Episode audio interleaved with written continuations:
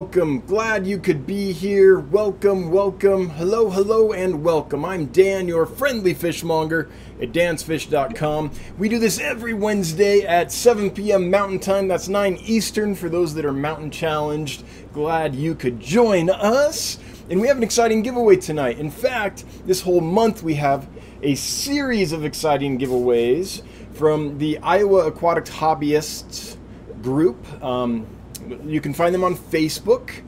And so we'll talk about that in just a moment. But first, we need to do our shipping report. I just checked with uh, with Johnny before. Okay, yeah, just a second ago to see if there was any losses because, as far as I knew, as of earlier today, we had no issues, and I just got the the confirmation from Johnny that indeed we've had no losses um, since we talked to you last. So I believe that's three weeks in a row um, that we've had 100% arrive alive and uh, thrive for people. There's one issue that I'm going to tell you about with a giant otocinclus. Um, well, I'll tell you about it right now. So there was a fish that arrived on Tuesday.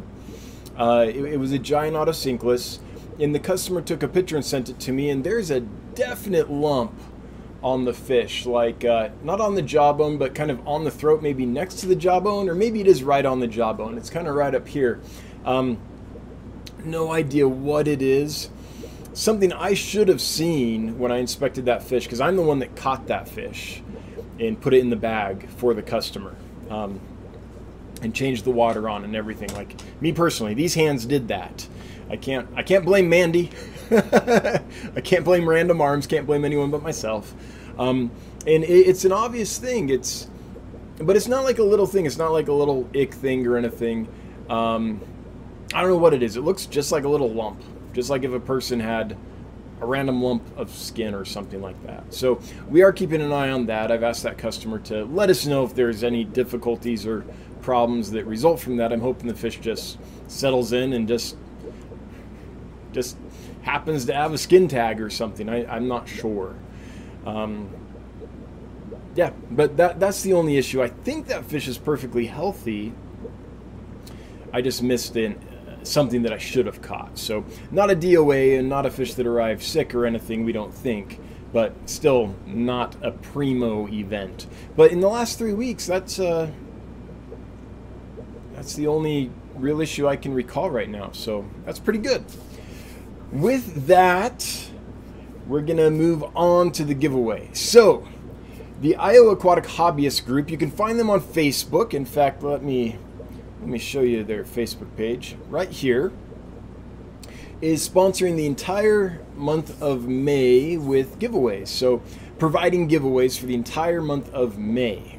So, they are going to be giving away a different cool fish thing each week um, throughout the entire month. Today, it happens to be a group of cherry shrimp, and it will be at least 15 shrimp, um, including some buried females. And um, if you would like to say thanks to them or have any interest in a Facebook group, if you're looking for a Facebook group, consider joining this one, Iowa Aquatic Hobbyist, since they're providing the giveaway. I'm going to tell you a little about them.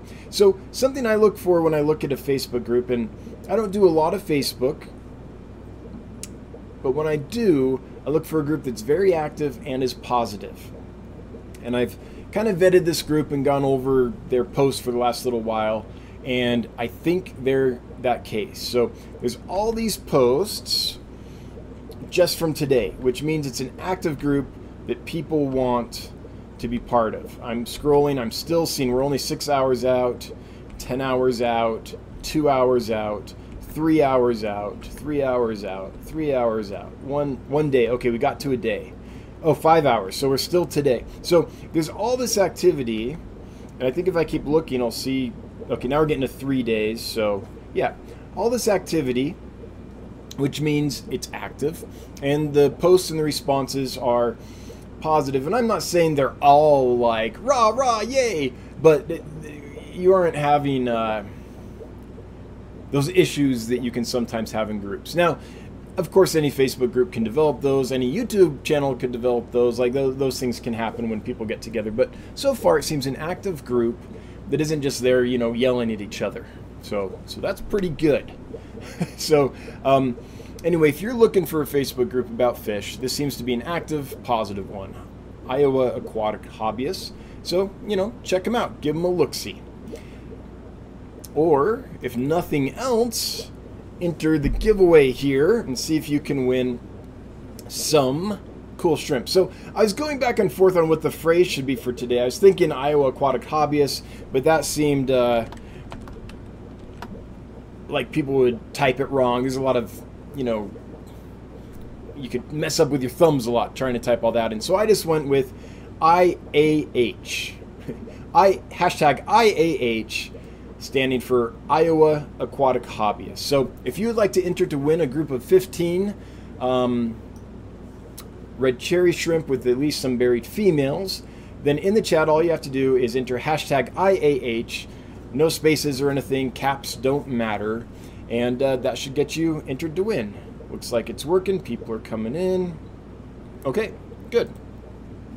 So thank you to the Iowa Aquatic Hobbyist Facebook group for uh, for providing the giveaways for the entire month. That's awesome. First time we've ever had someone that was like, "Yeah, I'll do a month." That's pretty cool. Thanks so much. Now, I have some exciting news. We have some cool fish that did my voice just crack? Apparently I'm 14 again.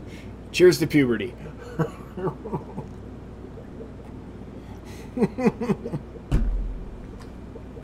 oh boy. high school, here I come. Anyway, um, was that junior high? I don't even remember. Anyway, we have some amazing fish that we just listed on the website. So I'm quickly going to show you the new fish that are available right now at dansfish.com that were just listed about 10 minutes ago. Here they are. The first one is Nannostomus rubrocaudatus, um, which means red tail, which is interesting because they have a tail and they have red, but their tail certainly is not red. Um, this is one of the beautiful pencil fish out there, one that makes us all drool. Really, really good looking fish. And we have a second species as well, Mortenthaleri. Now these pictures with this white line, that's kind of the flash. They don't actually really have that. They look more like this. Pretty much a solid red, or this. Solid red between um, between the black stripes.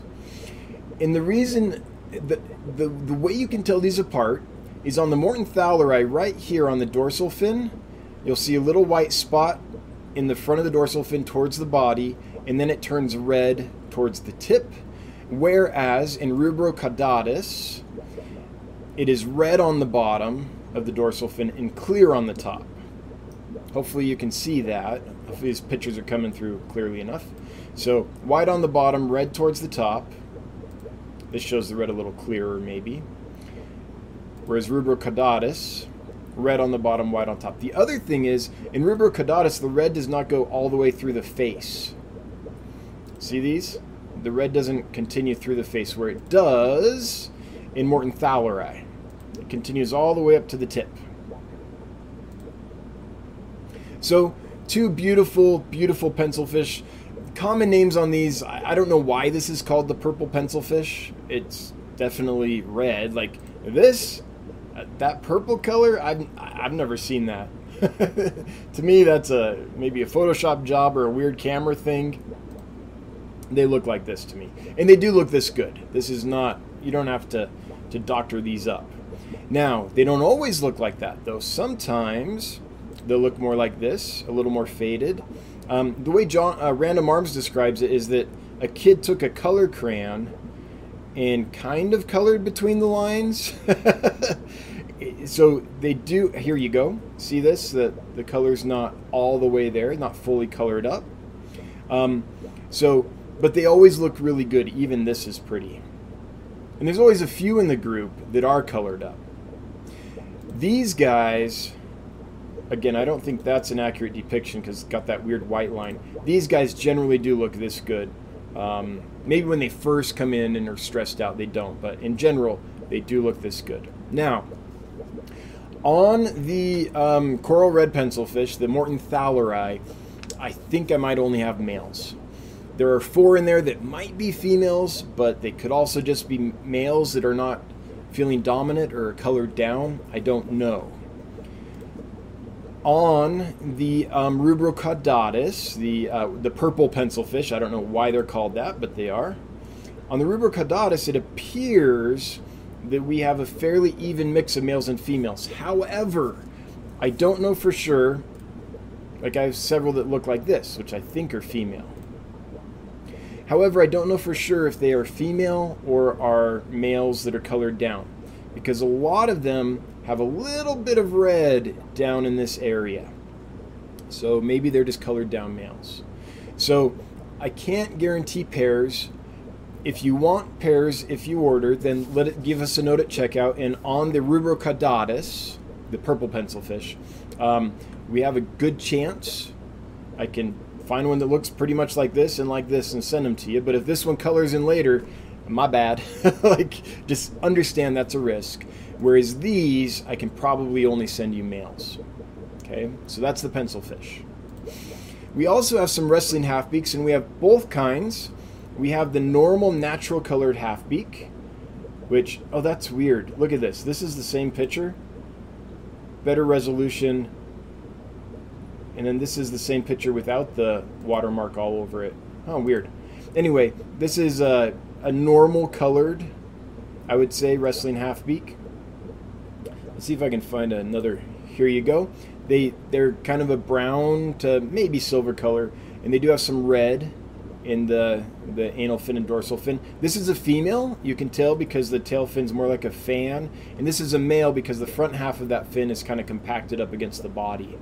That's its uh, it's it's modified fin so it can fertilize the female. They're a live bear like guppies. And then we also have the platinum half beak, which can look platinum but can also look silver or bronze or gold, but they're definitely metallic. So both of those remind me of little alligator gars. Really cool little fish. We have another species of half beak. It's the one from Tanga, Hamira Hampton Tanga and they do look every bit this good. They really are this pretty. Um, they have these bright gold lines on them, and they do have some red in the tail fin. So uh, this is not an exaggeration. I think that fish looks every bit that good. This one too, you can kind of see the line there and the line there. So really neat little half beak. Now, unlike the other half beaks, the wrestling half beaks, these are interesting because they are one that practices internal fertilization but they lay eggs. So the male fertilizes the female internally, just like a guppy or swordtail or whatever. But then the female later, later will lay eggs. She doesn't give birth to live babies like, like the wrestling half beaks do.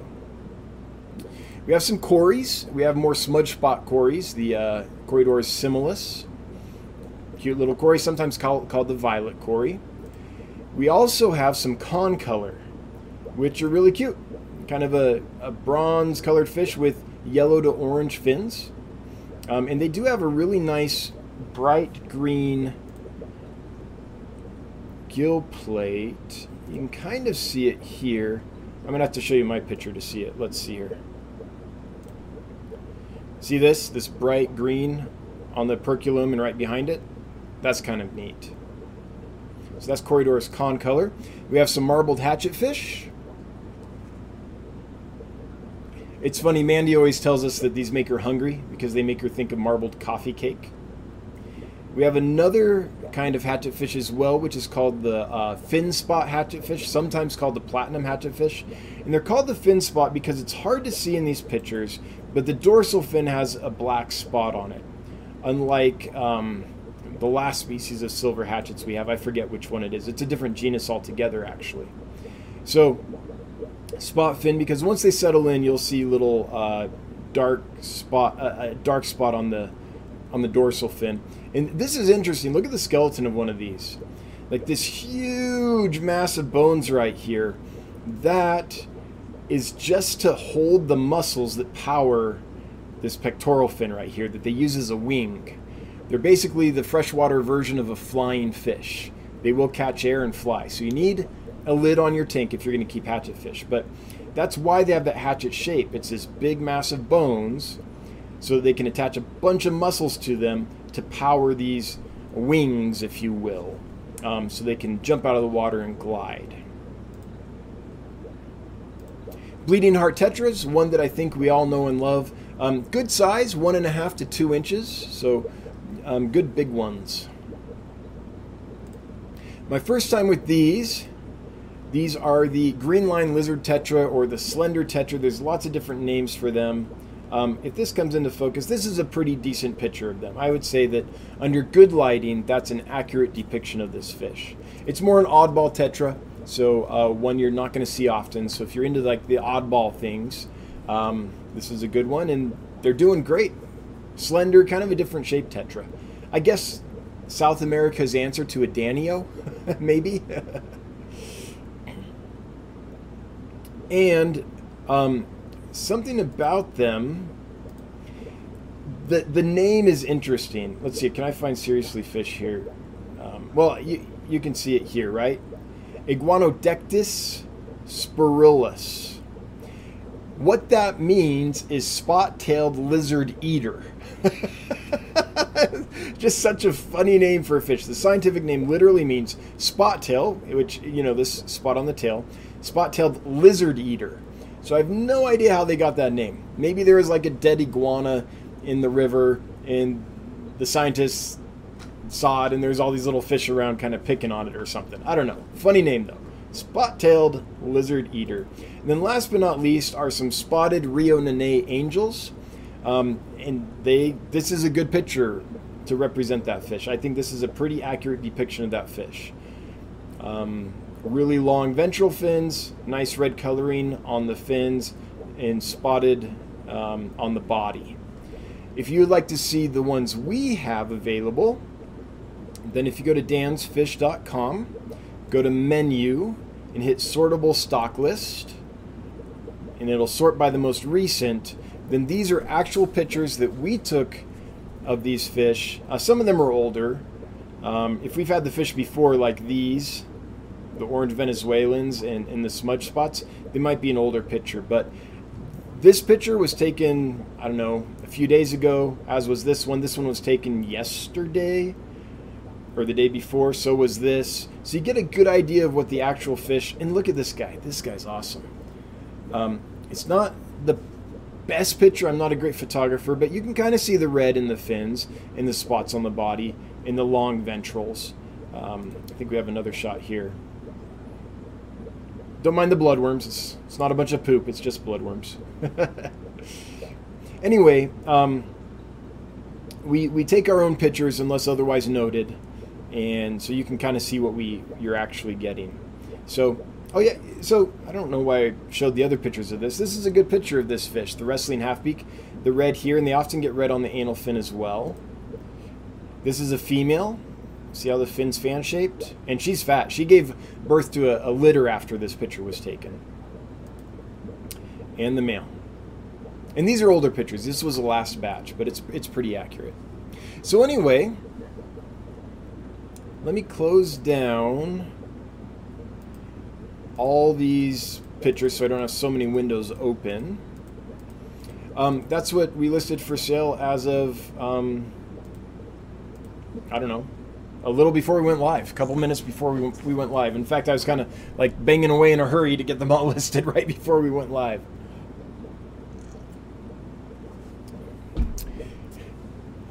Curl Kitty 08, how do you get such great picks? Well, first, thank you. I, I don't think I always do. But the way I do that is I follow Jimmy Gimbel um, and some other photographers. But Jimmy, who works at Aquarium Co op, uh, a lot of us know of Jimmy, Swisky, um, has been taking pictures for a few years uh, and, and a lot of fish pictures. So I was looking for a camera and some tips, and Jimmy's done a few tutorials on that. And um, so I watched his stuff, and he recommended a camera and I looked into it and I was like, that sounds good. So I got the camera. So I, I got a camera which helps. It's a Sony A7 III and it makes even someone that's a really bad photographer like myself look fairly good. And so uh, the camera's most of it. Good camera, and I, I, bought some special lighting, so I splurged and got a few. Um, what were they? The fancy Fluval light, I forget. I think they're the 2.0 that I have. Maybe it's the 3.0. I think it's the 2.0s.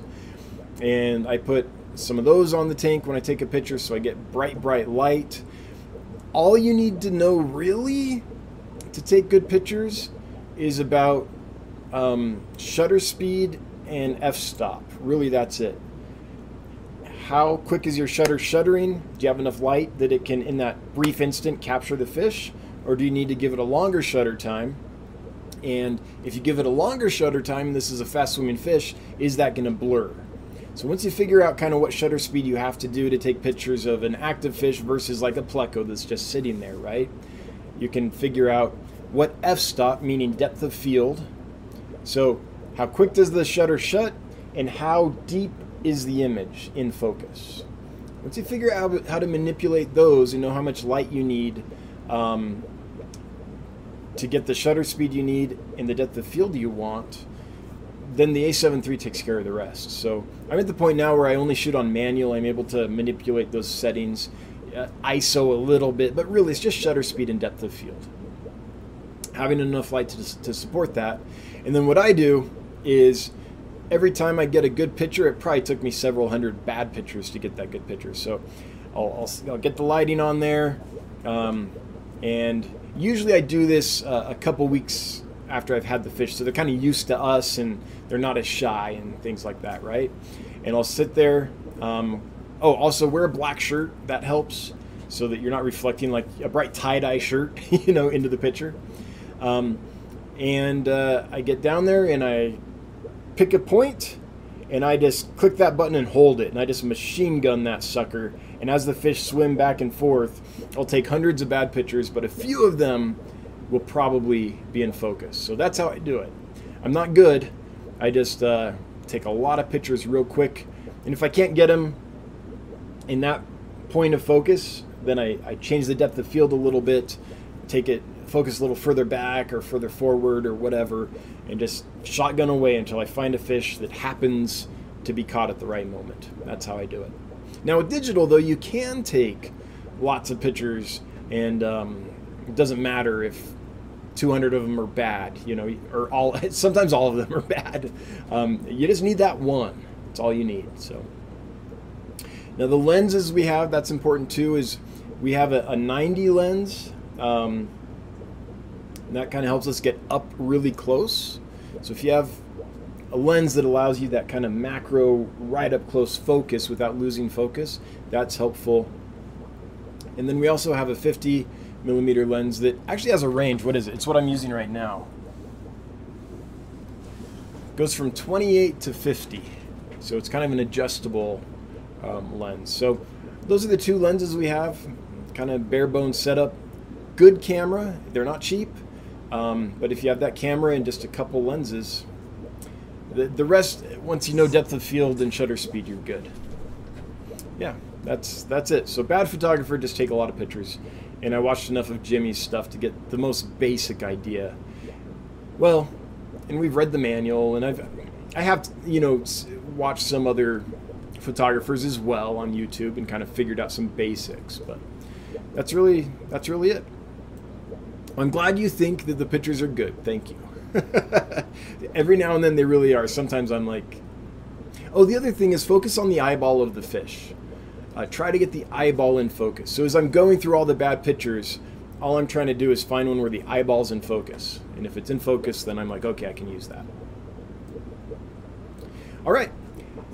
So that's what's going on here in my neck of the woods. Let's find out what's going on with all of you folks. Um, so if you have a question or comment for us, leave it down below. Just type at Dan's Fish so it highlights for me and I'll get right to it. I want to thank my moderators before I do that. A sincere thank you for being here and doing what you guys do every week. Really appreciate you. And um, I always forget to ask this until the end of the stream, but I'm going to ask it now. Is Punchy Paints going next? If so, let me know, Punchy Paints, so I can send people your way. So I want to support you because you support me. All right. With that, yep, let's get to the questions and comments here. Now, chat has jumped a few times, so I might not be able to see everything, but I'll do my best. I do see, I've got a little super chat here from Xanadu Do. Xanadu, thank you so much. I'm glad I stocked up on Dancefish gift cards during the Vinay auctions. Also, FYI, the Petco tank sale is back on this month. If you're itching for some of those and need more space, get them while you can. Awesome. Yes. More tanks equals world peace. Do your part for world peace. Set up more tanks. Get more relaxed. Yes, indeed. You know, until you get to the point where it's stressful and then there's no world peace. Don't set up so many that you stress out. but, I mean, I jokingly say that, but part of me is like, you know what? Aquariums for me are so relaxing. Um, just having that bit of nature in my home, and there's something therapeutic about that. You know, they live in 3D space and how they move in the water and the bubbles and all that. I really do think it is a de-stressor for people, and if more people had tanks, I think there would, you know, maybe it would be a little less stressful world. So, the fun way I say that is more tanks equals world peace. Carmos Creations, may the fourth be with you, you as well. Thank you for the live stream. Thank you for being here, or wouldn't be much of a live stream. So you're welcome, and thanks right back. Let's see here. I want to make sure my stream health is good. Okay, it is. Oh, I must have missed a super chat because it says that the chat revenue is $23, and I only see Xanadu's um, chat for 20 Whoever I missed, I'm so sorry. If a moderator could point me in that direction, let me know who that was. I would like to thank that person. I hate it when people throw money at me and I don't even have the, the decency to say thank you. So thank you. Ira Nelson, what Cory would you recommend in a 90 gallon with three, wow, one foot of this fish? It's not a rice fish. No, no, no. What is this? Okay. Erpetoichthys calabaricus. What is that? Oh, the reed fish. I was right. It is the rope fish. Okay. Every now and then, my brain remembers things I don't even know it knows. So here we go. The rope fish. Okay. Cory's with rope fish at one foot. You know what I would. Hmm.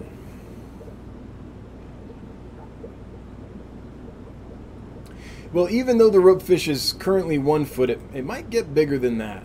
Um, so you might need to think long term. So thinking long term, what I would probably go for is not a Corydoras. I'd probably go with a Brochis species.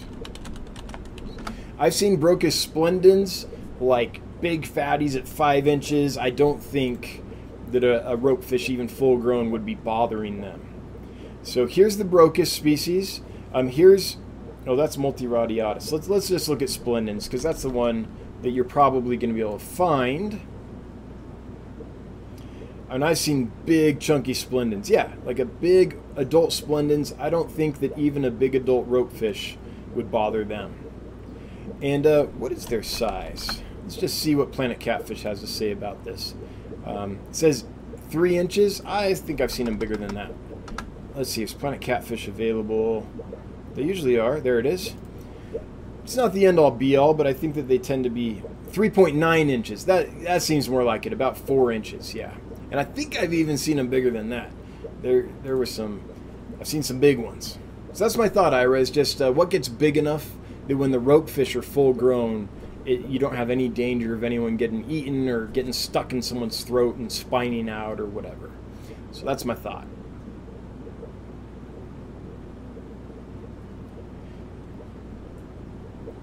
Eric Whiterock, why not? What's your favorite pencil fish?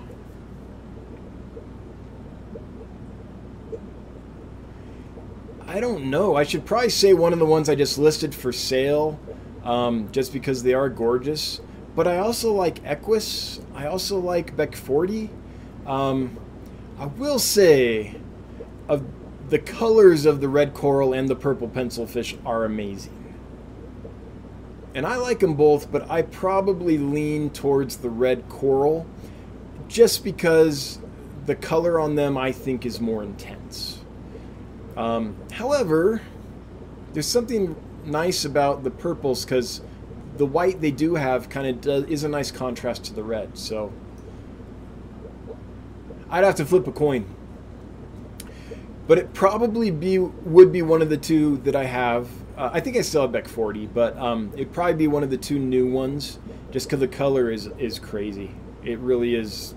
It's as good as the pictures. Like those pictures don't lie. It really is that good. Um,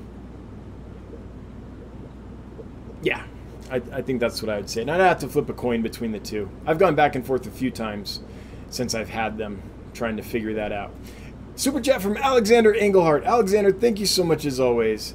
Um, appreciate it. How do you like? Yeah, just thank you. a sincere thank you. I was like, how do I, how do I actually make it seem like I'm grateful? Because I am. Um, so Thank you. Luigi is better. Funky font Luigi. Do you know where to buy mini dragon loaches? Huh. I don't know if I know that one. I know that they're extremely rare, rare, but I've been trying to get a hold of them for a while. Okay. So this is the same genus as the sumo loaches. Let's take a field trip real quick, folks, and see if we can see if we can see what these are. Quick field trip over to the museum here. Oh, that is cool. Looks like I need another eye. Cut one off. Wow.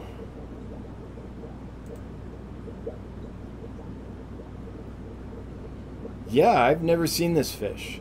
When it comes to super rare fish, fish from Asia, um, the place I would check is my friend Wesley Wong.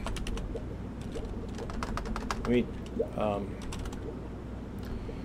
he is on Instagram. Can I show you, Wesley? I'm trying to find it.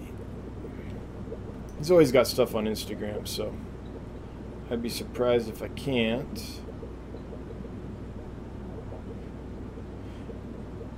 Okay, cool.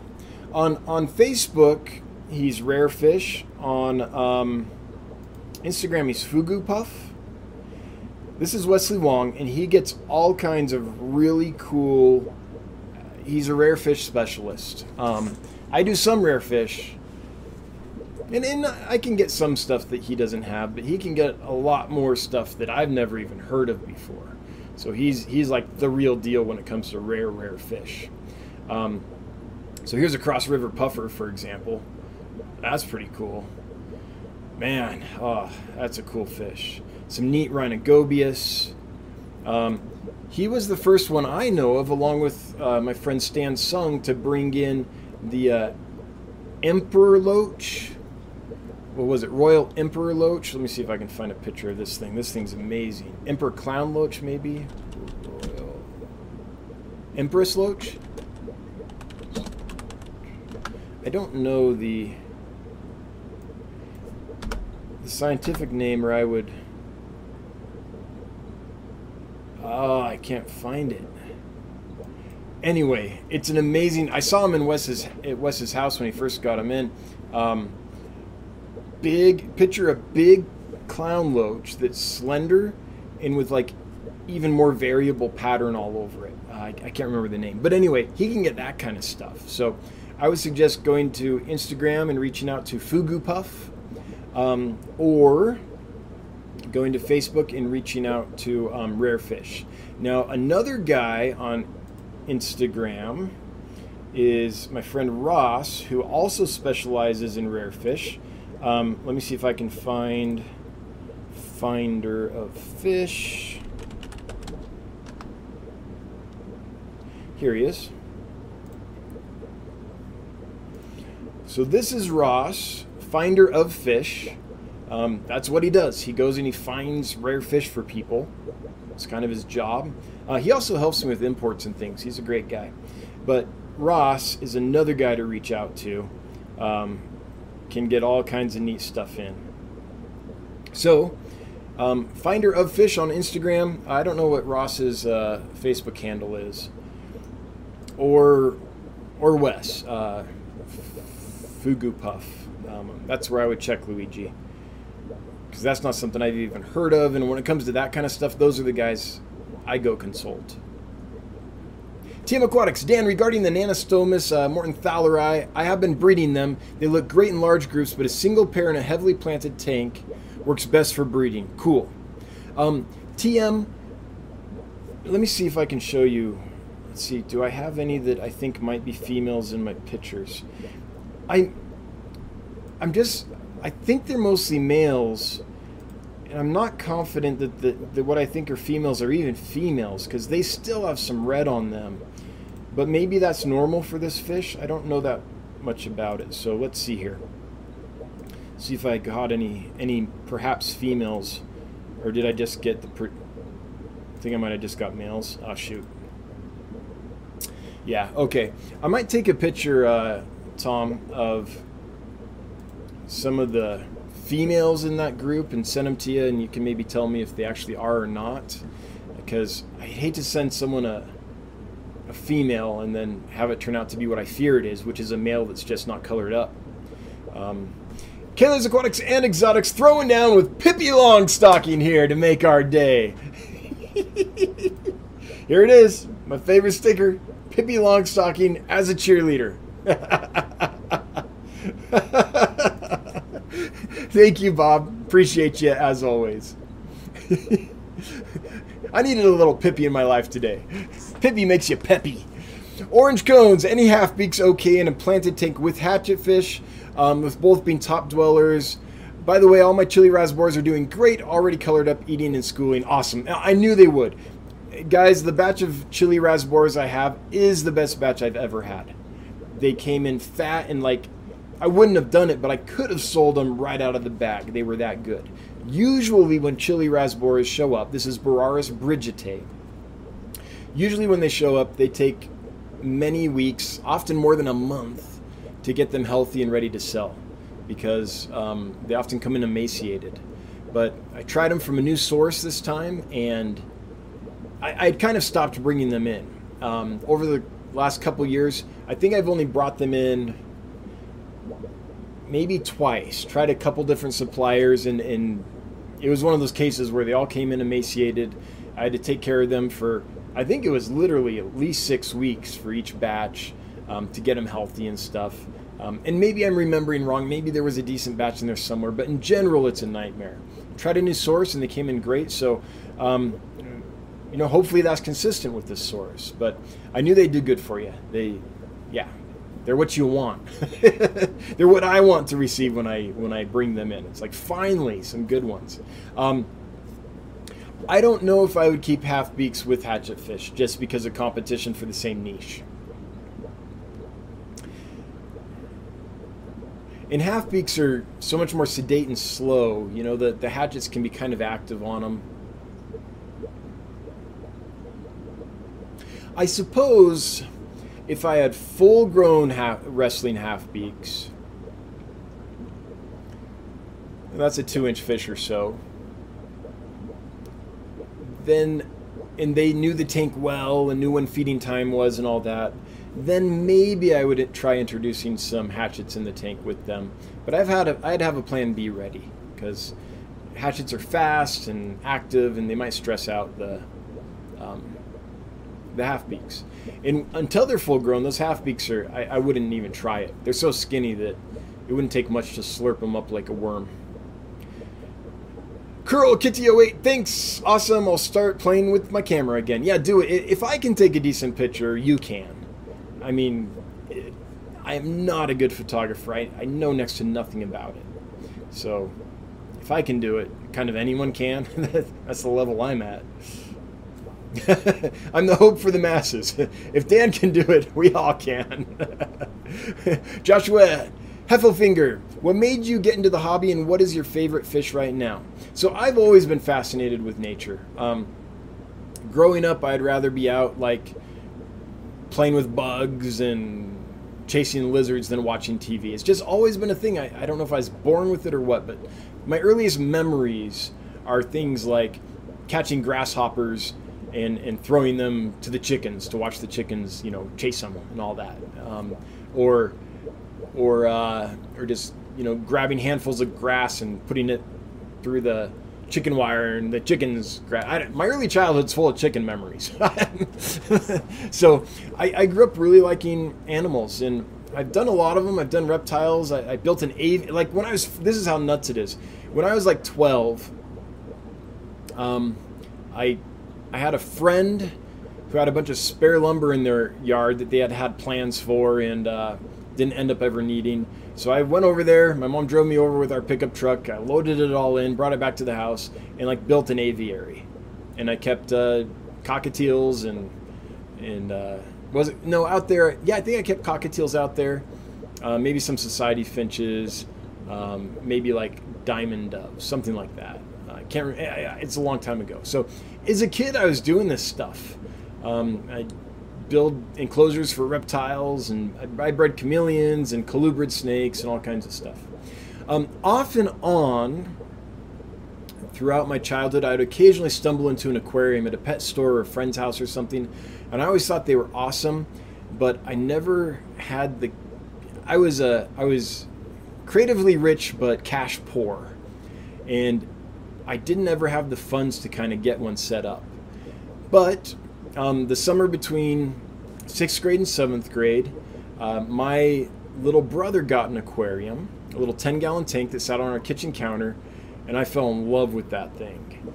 And by that time, I was old enough. I was mowing lawns, you know, making 4.25 an hour. It was big money, and uh, I just I was like, I want some of these. So I went and mowed a ton of lawns, and uh, saved up my my money, and ended up getting fish, and never looked back. So that's kind of how it started. A general love for animals. Tried lots of them. I like lots of them, but fish are the one that stuck for me. Um, and what's my favorite fish right now? Um, my favorite is Fundulopanchax gardneri, just because it's the first fish that it's a killifish. It's absolutely stunning. And it's the first fish that I saw like in books in the library and really wanted and was able to track down and get. Um, you know, had some folks that had connections with the American Killifish Association that I that I knew, and they they hooked me up. You know, so I saw this stunning picture in a in a book in the library because that's how it was back then, no internet, and um, I remember that. I remember a few different Nothobranchius species, blue gularis, things like that. But the the gardneri were the ones I really wanted, and I, I took that picture into the pet store and I showed it to the guy, and I'm like, can, can we get these? What is this? He happened to be a member of the American Killifish Association and a killie geek himself, and so I was able to get some. So it was, you know, that's the one that that I remember seeking that, getting that, and breeding that, and raising that, and being successful with it. So that's why it's my favorite. It's because it's awesome, and just for nostalgic reasons as well. They're hardy, they're beautiful, and they're prolific breeders. So Easy, easy fish. Fundulopanchax gardneri. Punchy Paints is going next. All right, if you want more fish goodness uh, after this, then check out Punchy Paints. She'll be going live at about 9 p.m. Mountain Standard Time after I'm done. I'll get done about 8:30, and she'll go about half an hour afterwards. Good to hear from you, Pam. Hope you're doing well. Alex, best shop around North Central Indiana. Um, could folk or Indiana or is that Iowa? I think that's Iowa. Yeah. Sorry, my abbreviations. I think the lowercase abbreviation threw me off there, Alex. um, I don't know. Anyone here from Iowa? Chime in. Let us know what's a good shop around North Central. Samuel Fernald, uh, Joseph Fernald, favorite species of freshwater goby. Ready, set, go. That's easy. Rhinogobius. Uh, what is it called? It used to be called wui. Um, now it's called like Duospilus or something like that. Uh, rhino. Okay, field trip. Check this goby out. There it is. Duospilus. Used to be called Wui.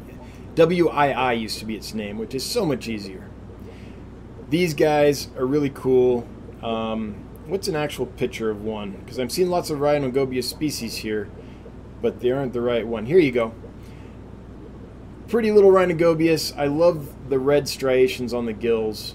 Um, just a cute little fish. And the oh, here's this is a good picture of them. Yeah, I mean it's a dark picture, but you can see the orange and the fins on this picture. Um, and I think that they're probably my favorite because they were the first Rhinogobius I kept successfully. I just really like these guys. But all the Rhinogobius I think are super cool. Now, I also like Stiphodons and all that, but Rhinogobius were my first, so I tend to be nostalgic like that. Any fish that I really wanted and finally found and like had a good experience with, that, that feeling sticks with me. John Keith Gardner, do we have a timetable when the Amazon puffers will be ready? Um, they finished the flubendazole treatment two days ago. So um, they've been through their Prasian Metro, and now they are um, on the flubendazole. No, they finished the flubendazole. I'm going to wait a couple more days because I want to make sure the flubendazole is completely out of their system, and then I'll start the levamisole, which is for worms. And um, once the levamisole treatments are done, then they'll be ready to go. They're they're they're looking good. Almost all of them are looking good. There's still a couple fish in each tank that are not eating well um, and are not gaining weight. I'm hoping the levamisole will fix them. Um, if not, I'm not sure what to do with those couple. I'll, I'll, separate them out and see if maybe less competition helps or something like that. But in general, the majority of the, them are doing great. So fingers crossed the levamisole helps those last ones. And if not, I'll separate them. And I mean, they did. I fed earthworms today, and even the skinny ones went for it. So they're definitely tempted by earthworms. So, um, and they like scuds and stuff. So there are some things that tempt them, but you, you can't treat for every problem at once, right? So the the first two medications did not get whatever's bugging them. So I'm hoping the third one will, and we'll go from there. But once the levamisole treatment starts, then um, then we're about nine days I treat, wait three days, treat, wait three days, treat again. That's how I do the levamisole. So that's a, a nine day treatment, then wait a couple days to clear them out. So somewhere around two weeks, I would say, they'll be ready to go. And they're they're getting fatter every day. Like almost all of them, except for just those couple exceptions, are doing great. By the way, I'm, I'm writing a, I wanted to call it the ultimate guide to Amazon puffers, um, but then I was like, but what if it's not the ultimate? What if there's a better one out there? And also, they're not a fish that I'm expert enough, I don't think, to write the ultimate guide. But I'm writing an article on them for the uh, May edition of the Dan's Fish newsletter, which I know is late. we try to release those on the first of the month, but um, with everything going on, I didn't want to wing it. I wanted to write a really good in-depth article. So um, I've I've been reading a lot of scholarly articles on the Amazon puffer. There's been a lot of research done on them in the wild, which is pretty cool. So I'll have an article um, on them uh, that's pretty detailed to, to hopefully help people keep them better. And it's going to be based purely on what I've experienced personally and what I've read in scholarly articles. So I'm not going to repeat any lore or anything like that. And I'll, I'll cite my sources and things. So um, it should be a legitimate, hopefully helpful, non BS kind of thing. If I do it right, I mean, I can always find a way to slip some BS in, even if I don't mean to. But hey, we've got a let's see here. So Pippi Longstocking. What should we call the male version? Pepe. Here we go. We have Pippi and we have Pepe. Thanks, Killers Aquatics and Exotics, for being inclusive. Appreciate the super chat. Um, Southern Aquatics. I've been looking on getting cherry shrimp. Is a pH of 6 okay for them, or is that low? So, I mean, I think hardness is more the measure, carbon hardness to think about than pH necessarily. But what I will say is, cherry shrimp, I don't think naturally want a pH of 6, but they're so rock solid, I think they're probably going to be okay. Now, that being said, I've never kept them in that, but I have kept them down to around 6.6, and that wasn't a problem. Now, pH scales are logarithmic, so um, each time you go from like six to seven, that's like a 10x difference, from what I understand. So, um, or maybe is that just from seven to six, or is that each decimal place? I can't remember. But anyway, a small change in the number of pH measure is a large change in the pH itself. So, um, just because I've been able to keep them at 6.6 doesn't mean for sure they'll be okay at 6. So Southern Aquatics, I haven't tried it at that low pH, but they seem rock solid. I'd be surprised if there was a problem, um, but there could be. So that's my answer. I don't know. we got there eventually. Does anyone here keep uh, cherry shrimp at a pH of around 6 or so? If you do, could you chime in and let us know what your experience was so we can help Southern Aquatics out better than me finally rambling to the point of saying I don't know? There's a fox cat punching me in the face from Curl Kitty 08. Thank you so much for the super chat. Always appreciated, never required, but it does make my wife Brenda super happy when money falls out of the screen.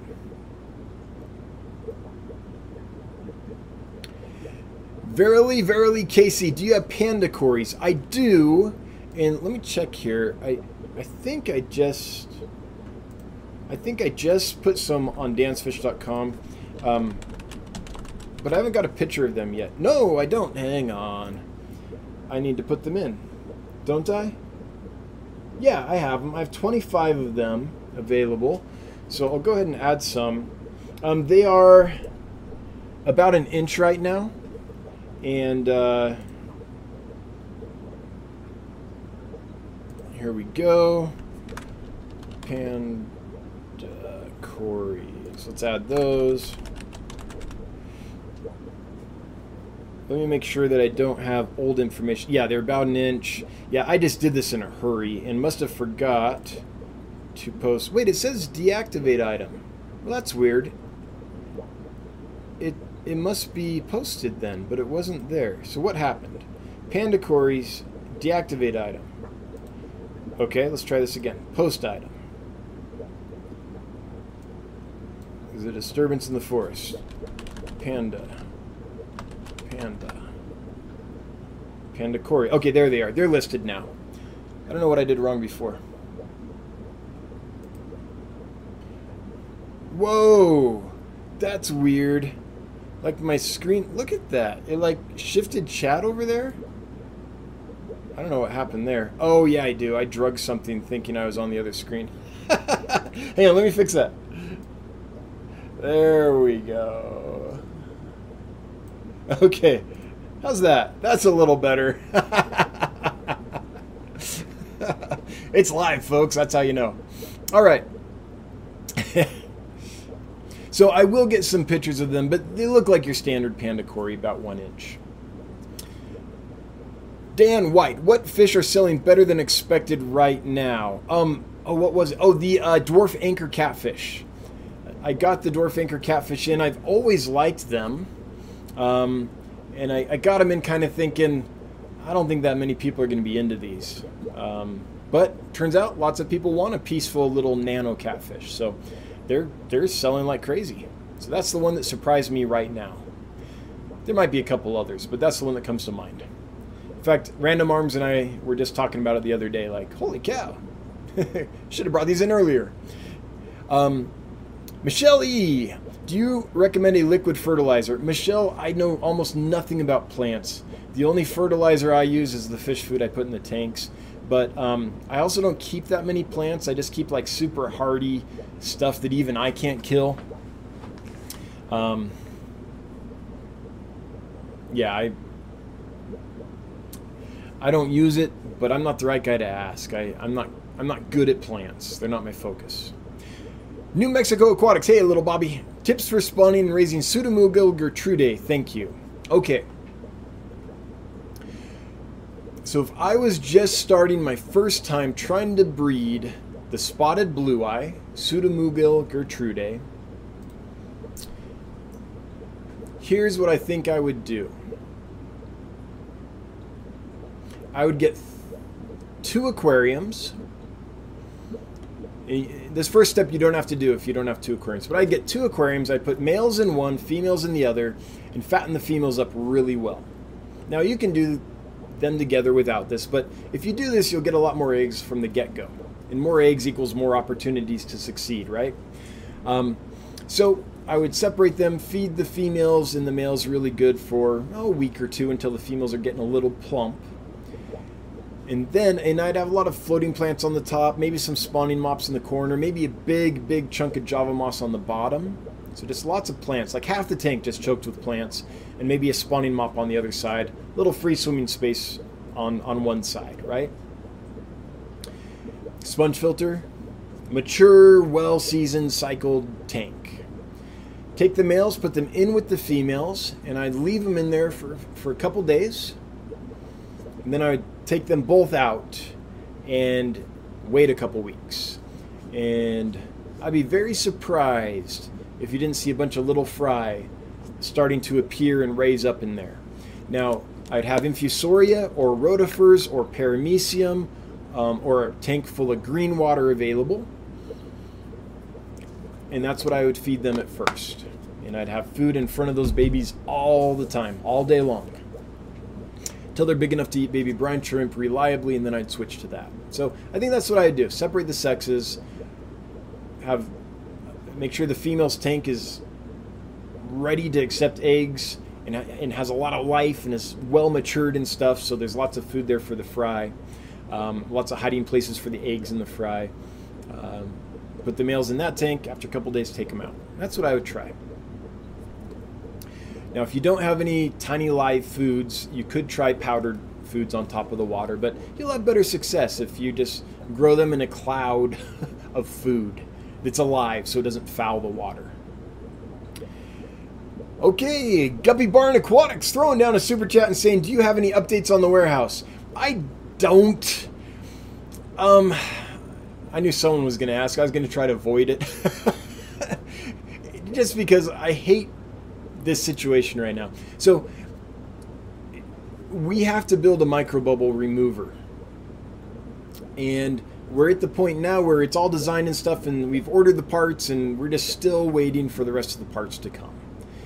Manufacturing and supply lines right now are a huge mess, especially for PVC pipe, but for a lot of things, it's it's it's a mess. And so we don't know exactly how long it's going to be before the stuff arrives. As soon as the stuff arrives, then we'll get it together and assemble that thing.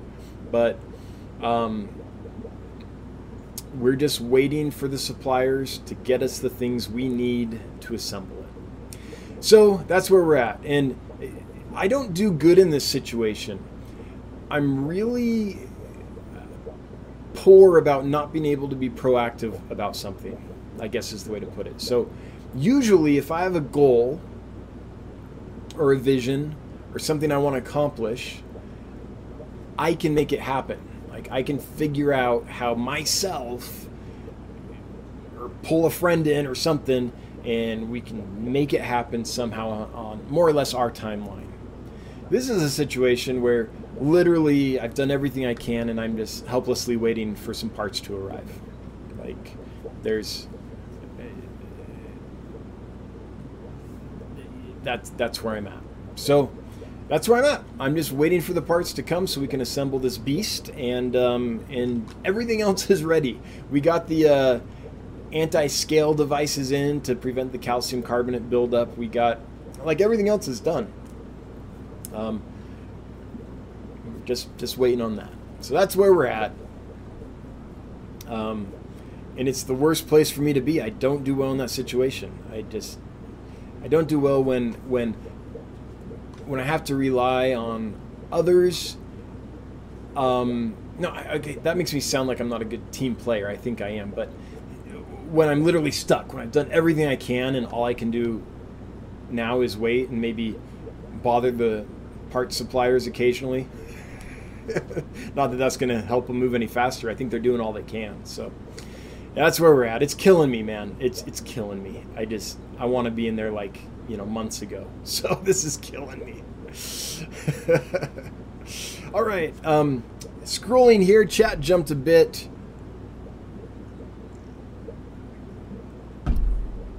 Let me see here. Oh, I missed one, did I? Just a second.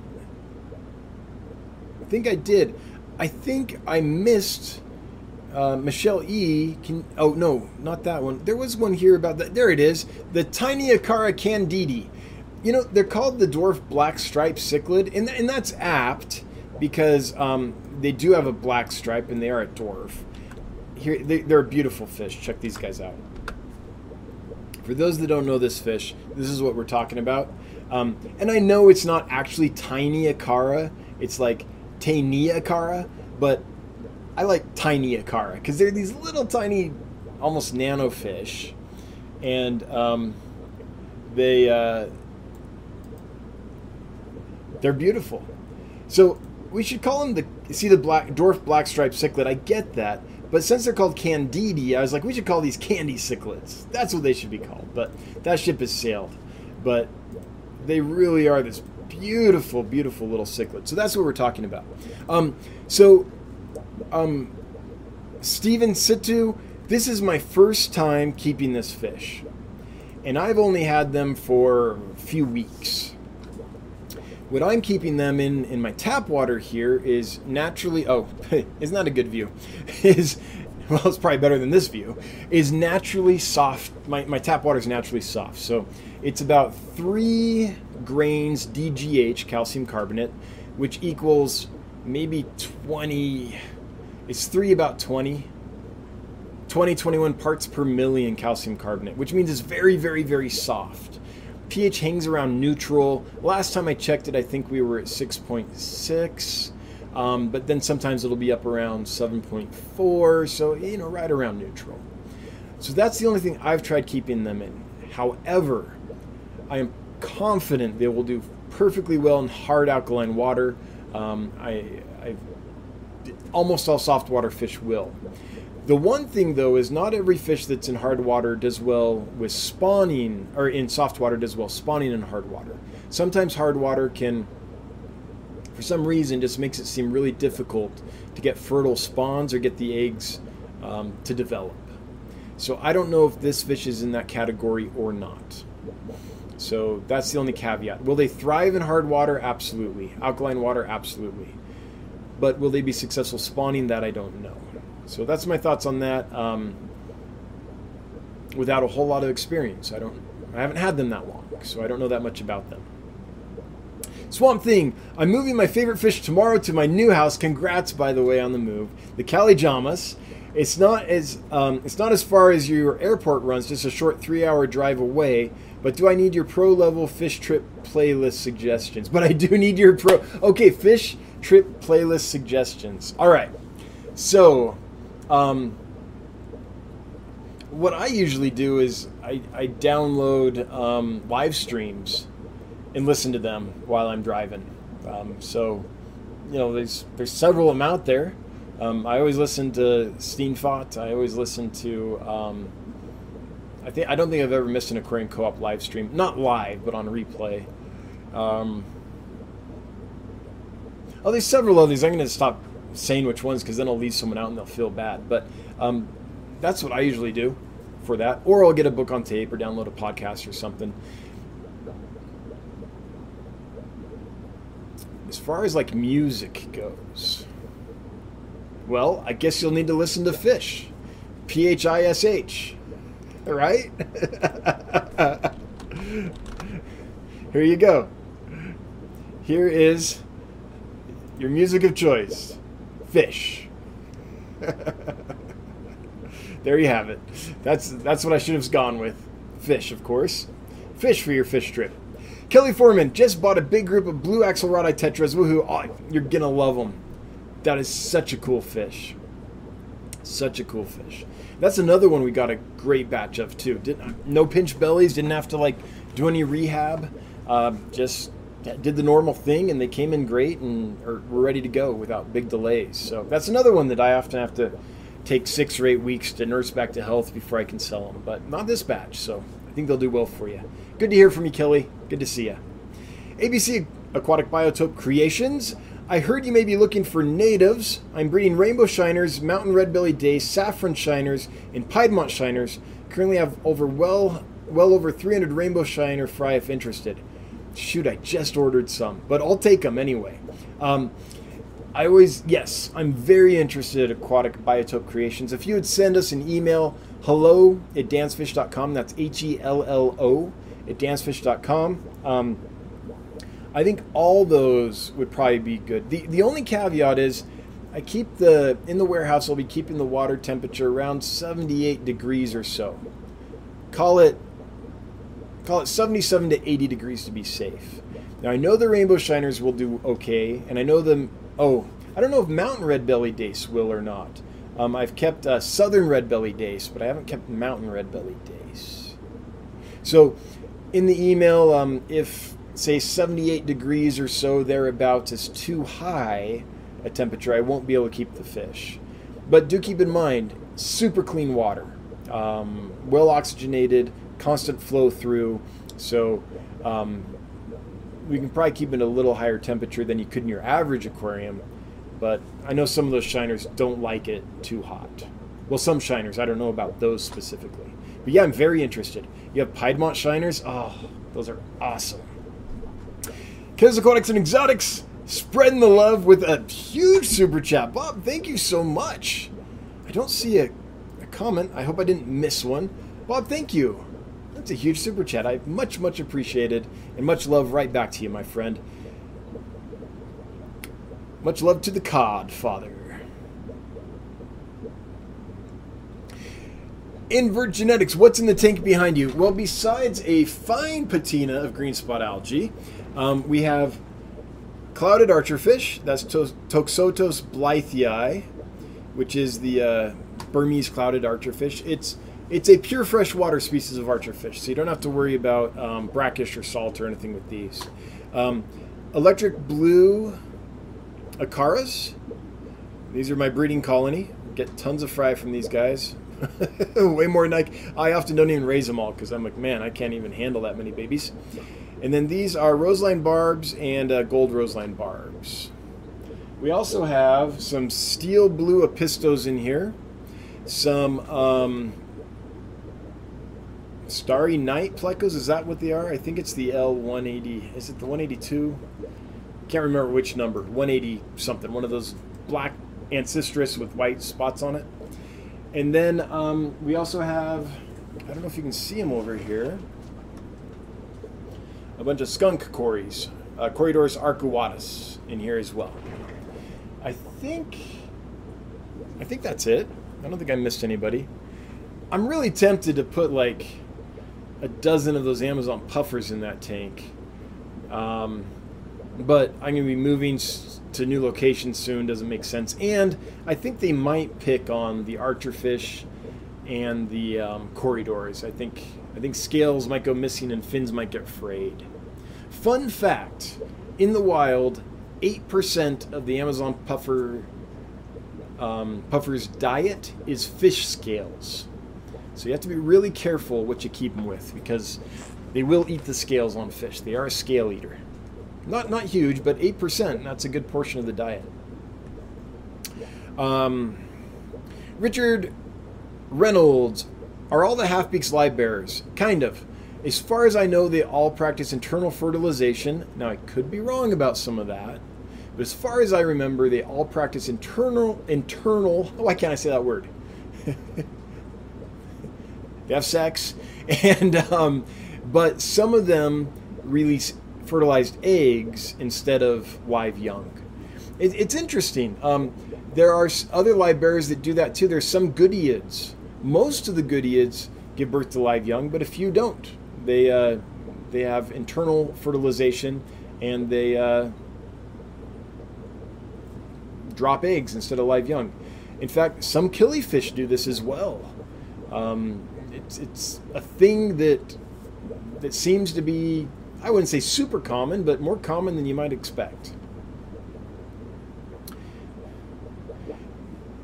Chevy Fish let me know that KP gave a $3 super chat. KP, thank you so much. I'm sorry I missed it. Um, it, it, didn't show up in the normal notification for super chat, so sorry I didn't see it. But thank you so much for the super chat. Always appreciated, never required. Um, if there was a comment with that, I can't see it, so I apologize that I'll, I'll be missing the um, the super chat, uh, the comment. Jan P. Are large ottos comparable to Siamese algae eaters for cleanup?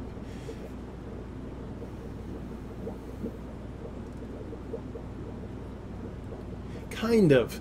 I don't think ottos are going to eat hair algae or blackbeard algae or any of that. They're going to want to eat more diatom algae. So, and they're going to be better at cleaning smooth surfaces. They can get in some nooks and crannies and stuff, but I don't know if they'll get like, you know, that part of the plant where the the stem shoots off the little leaf or whatever, and you get that little spot there that algae can grow, right in that little joint.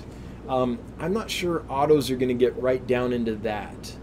I think a Siamese algae eater is going to be better at small crevices than a giant otto. So I don't think they're going to eat the same, uh, all the different kinds of algae that an al- an, a, a Siamese algae eater would eat. But if you just have diatom algae, they'll do a pretty good job, especially on the smoother surfaces. Samuel Joseph Fernald. Favorite species of freshwater gobies? Already got that one. Rhinogobius duospilus.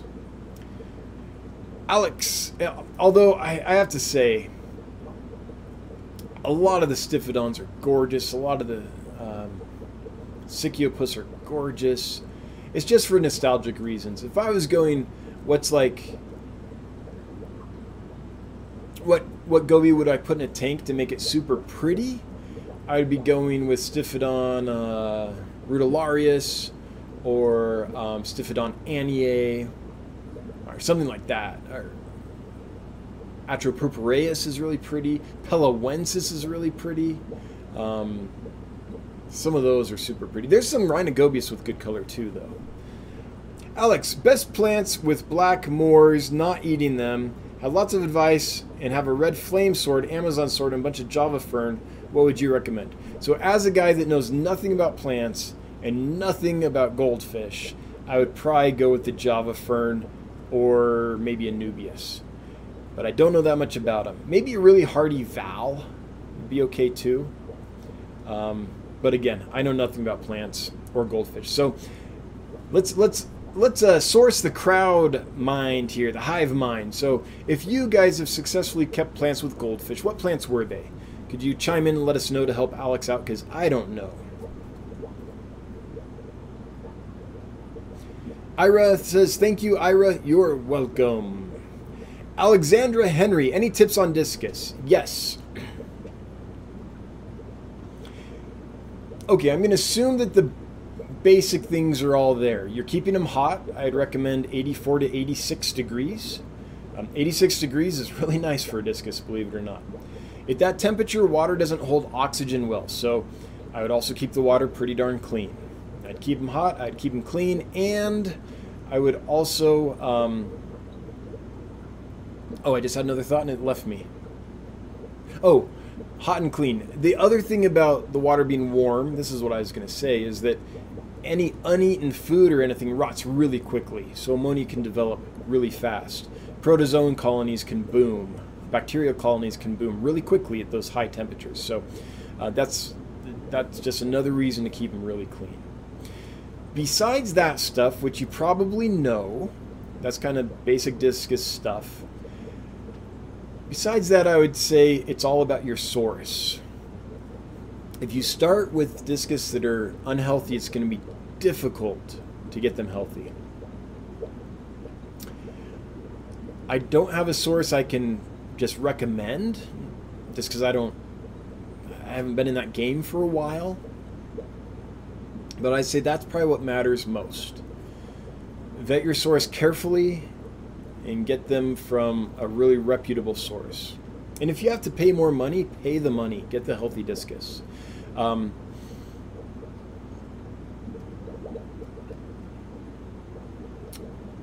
You know, there is someone that um, that raises discus and sells them and breeds them and has good lines. His name's Joe. Is it Gar- Gargas? Joe Gargas. Um, he has like the what is it? The Water Research Center or something like that.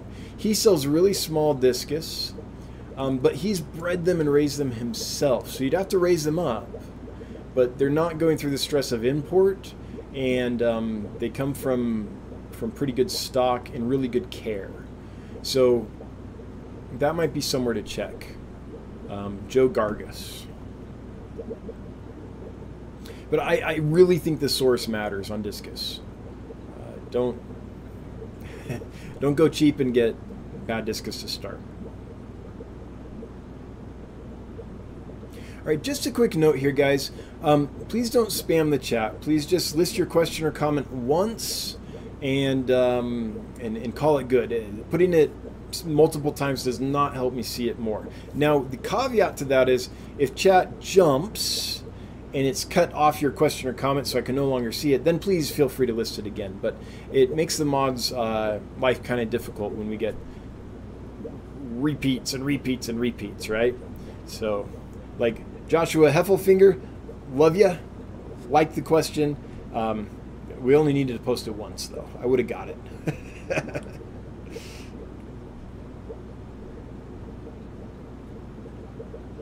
okay, John Keith Gardner, do we have a timetable? Okay, I already got to that one. Just have to get through the levamisole treatments. We're almost there.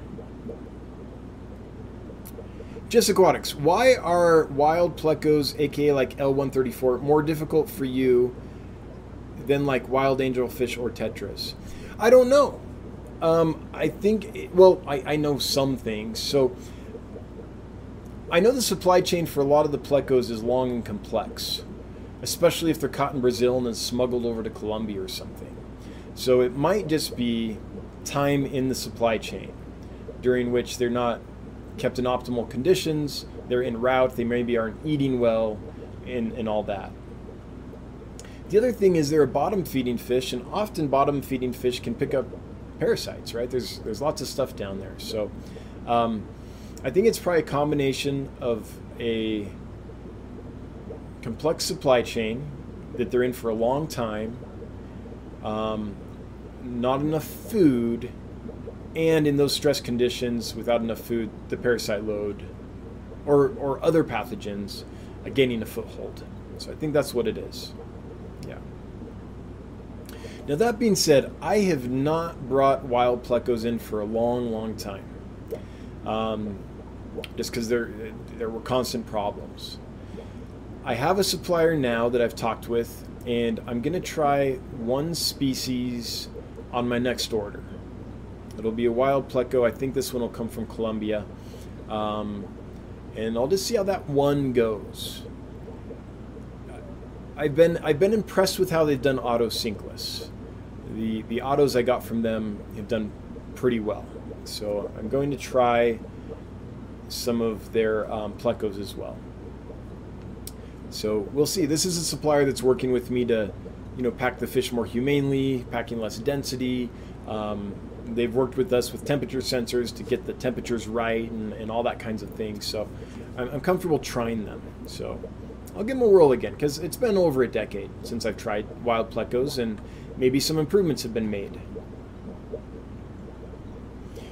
All right, we are at 820. I'll get to the rest of these as much as I can. And uh, hang on real quick. Chat jumped, so that's why I'm scrolling. The next one I can see is Glass Glassbox Aquarius. What are you feeding the anchor cats? I'm feeding them mostly frozen foods. Frozen brine shrimp, frozen bloodworms, um, some live baby brine, things like that. Um, I am also dropping in some sinking pellets and things, but I, I sink in large pellets so that if they don't eat them, I can scoop them out well uh, without them, you know, disintegrating. So, so like Massivore pellets, Vibra-Bites, things like that. And they are disappearing, but I think it's a lot of it's probably the snails eating on that. The anchor cats, it's kind of hard to observe because um, they're going to mostly come out they're a nocturnal animal, but um, I have observed them eating the frozen foods. So that's what I'd recommend for them. Crown Tail Halfman, can you share your methods for culturing rotifer freshwater type? I mostly do just green water or, um, or random infusoria. I would refer you to Mark's Aquatics YouTube channel. He's got a whole series. Um, there is a video where he's breeding, I think, neon tetras. Um, or was it Zebra Danios? One of those two. And he, he shows in detail how he cultures infusoria, and I do it kind of the same. So I would refer you to uh, to his channel. But usually, what I like to do is uh, a big green water tank, and it's got green water and all kinds of little infusoria and stuff in it. And Um, often I'll turn my scud tanks into green water tanks and feed fry from those. So I haven't done like a a dedicated rotifer culture, geez, in a long, long time. Orange cones. Hey, Dan, are the parts coming from Tipperty? Yeah, I don't know. We're. Sheesh. We are uh, eight months out, so we'll see. I, I mean, I don't expect. I'm. I think we're within a couple weeks of being able to get this thing going, but um, the the micro bubble remover, yeah, jeez, nothing like Tipperty. Anthony B. Got my first order from your team, Krobia and Goldie Tamika. They are looking great. Thanks for being awesome. Hey, Anthony, I'm glad that you took a, uh, a gamble on us and tried us, and I'm glad the fish are doing well. Um, thanks for letting us know. We appreciate that. And anyone that had a bad experience, if your fish died on you or came in in bad shape or anything, you can post that too. We're transparent here. We do not mind the feedback, we encourage it. So you can do that here, or you can send us an email hello at dansfish.com. Um, like in my mind, the last three weeks have been pretty much problem free, right? And in general, we're problem free. If someone has a problem doesn't tell me, then I just keep doing what I'm doing, thinking everything's going well. So I really appreciate the feedback if something goes wrong, so we can fix it. Like if I have a tank of fish and they look good to me, but during the stress of shipment, uh, a disease is taking hold and when they get to you they're not doing well. If you don't tell me that i'm not going to know and i'm going to keep sending those fish to other people and spreading that around. That's not good. We don't want that. So we appreciate any and all feedback especially when things go wrong. We, we like the other two don't get me wrong. It it motivates us. It keeps it's great to share with the team when people are like man i've never seen better packaging or these fish settled in and started eating right away things. Or this is a fish I've been trying to get for years, never could have success, um, but yours are living for me and it's been three months. You know, stuff like that. That, that really floats our boat. And we like that. And that helps keep us motivated. But the, the problems we need to know as well. So we like both. Jesse Kean, what are your water parameters? Soft, um, about 21 parts per million, carbon hardness, um, and that's kind of all that matters. I mean, pH fluctuates because it is soft, but right around 7. Depends on when we're testing. Yep. Now, in the new fish warehouse, we're going to have that soft water, but we're also going to have access to, to really nice hard water too, which will be nice. Alex is asking me about breeding cutter cichlids. Um, I don't know that one. I imagine it's a cutteri. What is that? Cryptoheros. Oh, I almost brought these in. Cryptoheros cutteri, if that's the one you're talking about. Um, but then I, I dug into them a bit and was finding out that people were ordering these and getting sent um, convict cichlids instead. I didn't want to take that risk. The last thing I want is a tank full of convict cichlids. I love convict cichlids. They're one of the f- first fish I bred and raised early on, but I could never get rid of them. I would not know what to do with them, and I don't have a local fish keeping population big enough to absorb them. And I know I couldn't sell them online, so um, so I, I didn't bring them in. I don't know, Alex. I've never kept that fish before. I just like it. I like what it looks like, but I don't have any experience with it. Al, hail the Monger Nation. Hey, how's it going, Yoda Kraken? How to clear cloudy H2O 50, how to clear a cloudy H2O 55 gallon tank. I can tell you're on a phone. No natural plants, hang on back filters, change the filter media, clean the gravel and decker, five angels, Tetris, Corey's, Plecos, make me hero, it's the wife's tank. Okay, so my best advice for clearing a cloudy tank is simply to turn off the light and cut the feed back to about half of what you're feeding. Do those two things. Um, keep doing your normal water changes. You don't have to do a big, big scrub or anything like that. Turn off the light, cut the feed by half, keep up on your water changes. It's going to take a few weeks, but it should go away. I don't know of any quick quick fix or any kind of permanent thing. It's it's just a ratio of depending on the kind of cloudiness of light and nutrients if we're talking about algae, uh, of nutrients if we're talking about white cloudy. Um, but uh, usually that stuff will balance out. Now, one thing you can do also, this might help too, is you can get floating plants on there. Um, you can get like water sprite, or it needs to be something that grows quick and probably has a kind of long root system would be ideal and floats. Water sprite's awesome. Um, and once that gets established and growing, it takes a while to get established and growing, but once it does, it helps cut light down in the water column and it absorbs lots of the excess nutrients that can be powering cloudy water. The other thing is just time. You could do nothing, just give it time, and it will probably clear out. It'll just take a little longer. Are Nannostomus okay for a high flow hill stream tank? No. Pencil fish uh, can't take the high flow. So I, I, would I would not do that, Chonsworth. With that, we're at time for the giveaway. So today's giveaway, in case you didn't know, let me go to Facebook. Oddly enough, is is uh, provided by the Iowa Aquatics Hobbyist Facebook group. Right here, very active group seems to be a positive place to interact. So if you're looking for a Facebook group, want to chat with some nerds uh, that like aquariums, then check out the Iowa Aquatic Hobbyist Facebook group. And the giveaway is for a group of red cherry shrimp, at least 15, at least a few of which will be berried females. So let's just do that now. And I want to thank the Iowa Aquatic Hobbyist Facebook group for uh, for doing this. They're they're providing all the giveaways for all four weeks in the month of May. So that's pretty awesome. 210 eligible users. And the winner is Medina Aquatics. Medina Aquatics, congratulations. You have won a group of red cherry shrimp from the Iowa Aquatics Hobbyist Facebook group provided by Brian Klein. Thank you. Or Bryson, not Brian. Thank you, Bryson. You have 10 minutes to chime in and let us know that you're here, and then you'll have won. If you don't chime in in two minutes, we'll draw someone else. Them's the breaks. Joshua uh, Heffelfinger, any suggestions for fish or anything to take care of white algae? So I don't know what white algae is. I think we're talking about white cloudy water, in which case I would say time, cut food in half.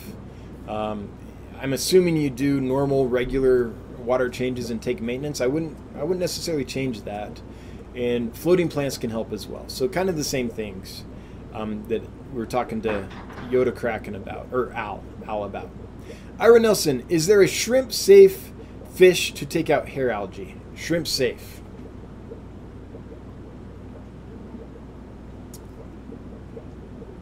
Ah, no, but would Amano shrimp do it? I mean, small Siamese algae eaters are going to be shrimp safe unless the shrimp molts and doesn't have a rock pile to hide in. Um, they might pick off small shrimp, though. I think adults would probably be okay. Eh, it's a little dicey. I don't know. I, I think if you're, I think I would do a bunch of Amano shrimp maybe. Hair algae's tough though. Um, manually removing as much as you can is, is probably helpful, and then maybe an army of Amano shrimp to help. But I can't think of like like totally shrimp safe that also eats hair algae. That's a tough one.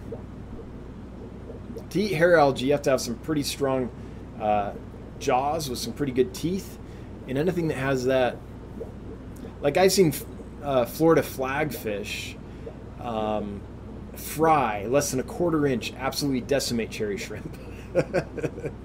so um, I know those can't work, although those can eat the algae just fine. And I think Siamese algae eaters might be fine when they're small, but it's a little dicey. All right, Medina Aquatics is here. Congratulations, Medina Aquatics. You have won. Please send a. Um, an email to hello at dansfish.com with your first and last name and your mailing address, and I'll forward that on to the folks over at Iowa, Iowa Aquatic Hobbyist Facebook group who are providing the shrimp for the giveaway, and we'll get you sorted. Congrats! Thanks for playing. It is 8:31. We are out of time, and so we're gonna have to cut it out here. Um, Timbo taking it easy. I see that you have a question about an issue with some Bolivian rams.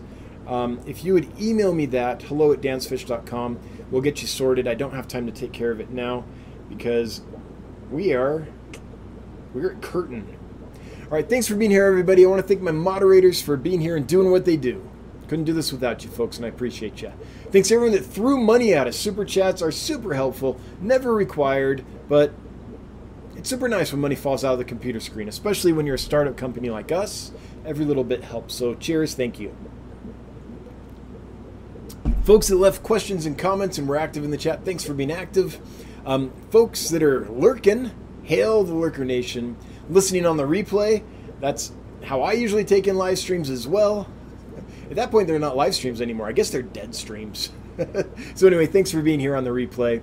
If you're listening to the podcast, thanks for listening, and especially thank you to Michael Mellier for uh, for making the podcast possible. Punchy Paints is going next in about half an hour, so check out Punchy Paints if you want more Fish Geek Tube community chat with some art. Punchy's a phenomenal artist. Um, yeah, we'll be back same time next week, same bat channel. Same bat time. Until then, I hope you have a good one. Thanks. Bye bye.